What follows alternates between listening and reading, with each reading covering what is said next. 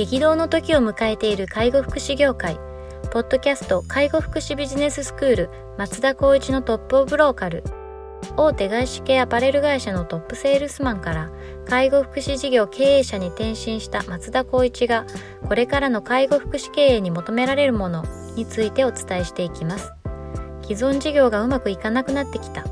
今後の事業展開が不安などのお悩みを抱えている経営者の方。異業種から介護福祉業界への参入を考えている経営者の方これからどんどん事業を拡大していこうと考えている経営者の方など介護福祉ビジネスの入門から応用までさまざまなステージの方に楽しんでいただける番組ですこんにちは、ナビゲーターの松本慎二です。ポッドキャスト介護福祉ビジネススクール松田光一のトップオブローカル。トップオブローカルとは介護福祉事業において地域に密着し、地域に愛されることで地域のナンバーワンになることです。松田さん、本日よろしくお願いします。よろしくお願いします。はい。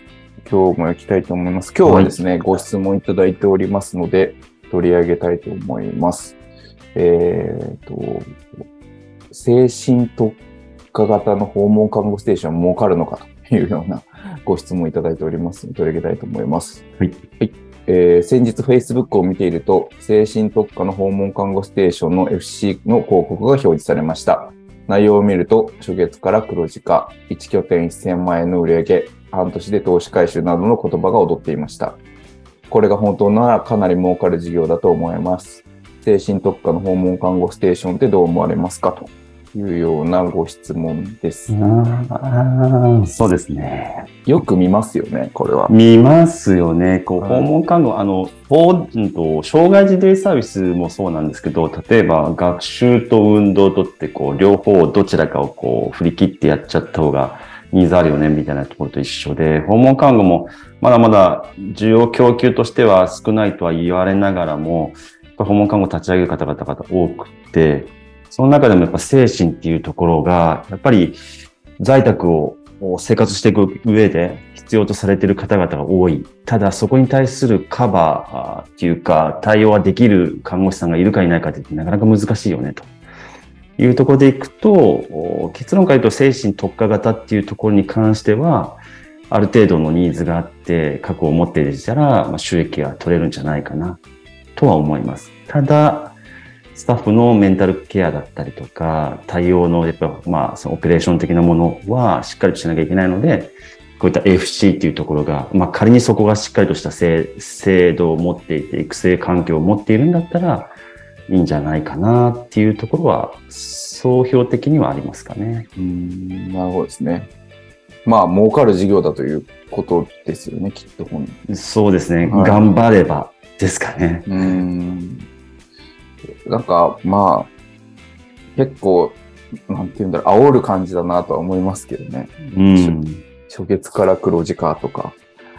2.5人の看護師さんがいたとして、初月から黒字化させようと思うと、売上的にはどうですか？こう、2.5だから、まあ、仮に管理者さんが40万だとして、残り2人が、まあ、1人か2.5だから30万だとして、もう1人が20万ぐらいだとしますと。まあね、約100万円ぐらいですよね、人件費で言ったら。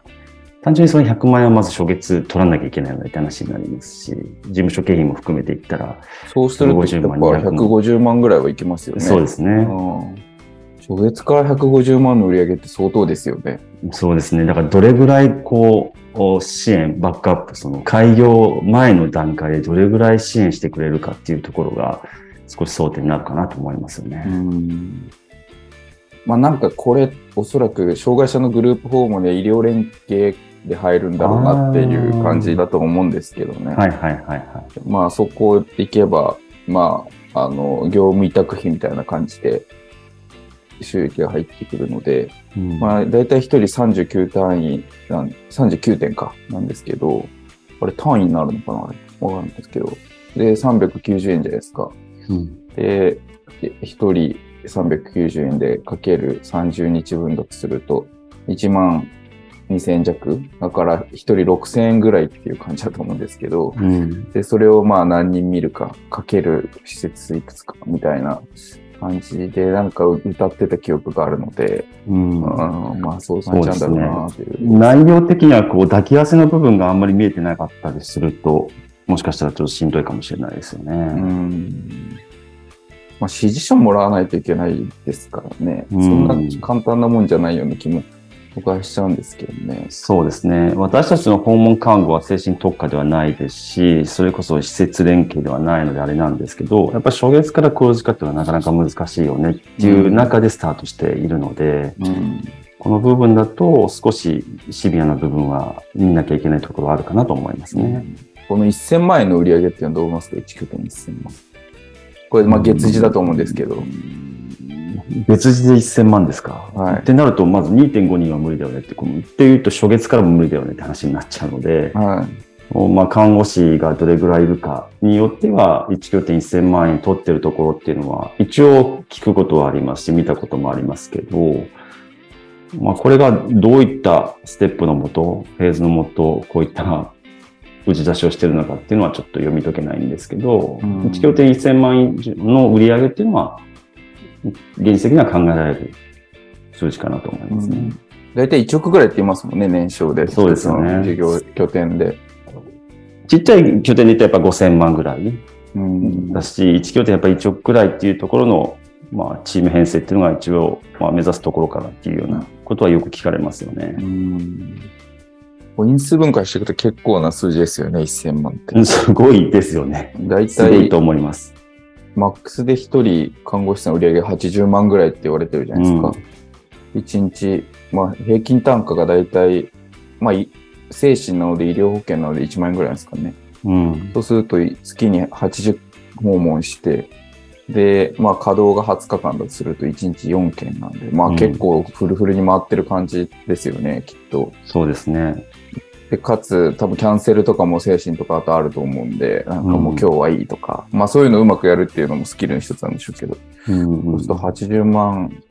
料金換算で言ったら約13人ですよね。そうですね。はい。13人の看護師さんがいないとみたいな。まあまあ結構な規模ですよね。なかうんなかい結構な。規模だと思います。まあ、そこまでこう、精神特化で突き抜けるってうんいうのは結構大変ですよね。まあ、平均で考えたとしても、じゃあオンコール入れたとして、1人、まあ、月40万円ぐらいの報酬だったとしても、まあこれでも520万ぐらいになるので、月の人件費だけで言って。1000万ってなると、まあ、とりあえず我々は50%ぐらいは、まずは見込めた上で、じゃあどれぐらいの経常利益なのかっていうことですけどね。まあ半年の投資回収か。粗利が50%ってでも相当ですよね。めっちゃ儲かってますよね。そうですね。訪問看護の利益率って10%ぐらいな感じですよね、最終の。確か、世の中的に出てるのってそういったそうですよね数字ですよね。なんか50%までいっちゃうと相当利益出ちゃう感じなんで、おそらくはやっぱキャンセルとかがあって、そこまではいかないんだろうなっていうのと、あとは給料の体系をもっと上げるかですよね。そうですね。今40まで試算しましたけど、もうちょっとやっぱり高いかもしれないですそうね。ですね東京とかだと、まあ、600万とかざらにありますからうね。ん。だからまあもうちょっと多分人件費出さないと結構ハードになってくると思うんで、そうですね。インセンティブ制度とか乗ってくる数字ってまだ他にもあると思うので。そうですね。うん。ってなるとやっぱ50%以下、やっぱり10%に近い数字になるんじゃないかなっていうような考え方かもしれないですね。そうですね。まあ、あとマーケット的にはもうかなりできてきてますよね、精神特化のうん。う訪ん。問看護ステーションって。だからまあそこの競合がどうかっていうところがあるかなっていうのと、うん。まあ、あとはその看護師さんのスキルがやっぱり結構重要なんだろうなとは思っていて、やっぱりこう不安症の方とかだと結構夜間コールがガンガンなったりとかっていうのがやっぱあるって聞くので、うん。まあその辺をいい意味でうまくこうあしらいながら、そうですね。なんかこう、うまくこう対応していくっていうスキルが求められるだろうなっていうのと、そうですね。専門職だとはいえ、やっぱりそういった精神的な方々をケアしていくと、やっぱ気持ちが引っ張られちゃうケースもよくあるので、そうですそのね。辺をいかに今、松本さんが言うように、いい意味でこう振り切っちゃって、こう切り替えるような環境じゃないと、うんやっぱなかなか難しいでしょうね、精神特化に関しては。そうですね。なんか、僕結構訪問看護さんとか話聞くんですけど、精神特化の訪問看護さん行って、結構具体的な業務の話聞いたんですけど、うん。まあなんか片付けられないい家の方をどう一緒に片付けるかとか、うんうん。めちゃくちゃ大変ですねって話したら、やっぱなんかこう、今まででやってなかったことができるようになる、なった。自分の働きかけでとかう、ん。で、まあ全然受診してなかったけど、うまくこう受診につなげれるようなこう働きかけができたとか、うん。まあ結構かなりコツコツした看護だと思うんですけど、うん。なんかそういうことに結構やりがいを感じるっていうのをおっしゃっていて、うん。だからなんかこう、それぐらいのこう、人じゃないと多分やれないんだろうなっていうのは、そうですね。こう思いますあ看護師っていうような、なんだろう、スキルとかってもちろんですけど、人間的な、こう、寄り添えるような環境、こう、感情っていうのかな。そういうのもやっぱり求められる部分があるので、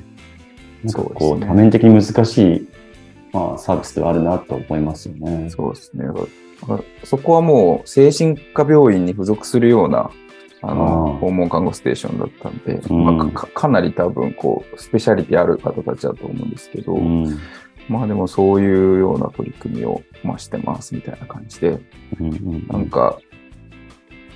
そ、そこは、まあど、かなりこう、どっちかっていうと、こう、ちゃんと対応する方か、言い方してあれですけど、だと思うんですけど、まあ、なんかこう、ビジネスマインドで入ってきて儲かるよねってやっちゃうと、なんか、うん、そういう感じにはならないんだろうなと思って、どう、どううまくやり過ごしていくか、みたいなそうですね。ところになっちゃうので、だから結構、うん。あの、参入するときは、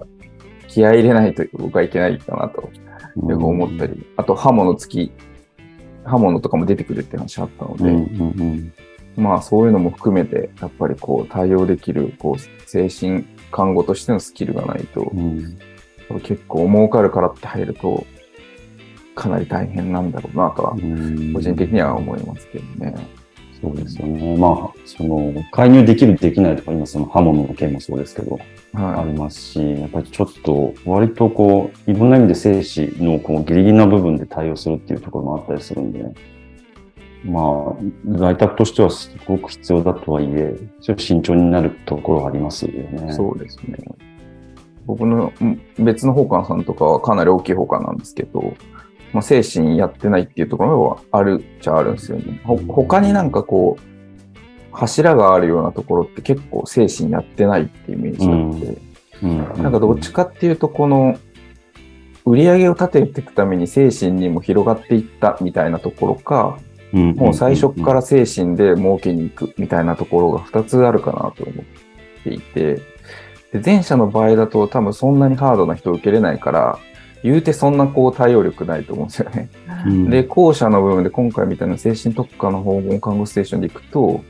本当にそのスキルだったり、こう思いがあって入ってくる人たちもいれば、まあ儲かるからっていう法人主導で入ってくるパターンもあったりして、うんうんで儲かるからって法人主導で入ってくるパターンで入っまあ儲かるし、マーケット伸びてるし、で入ってきちゃうと、おそらくめっちゃ苦労する領域なんだろうなと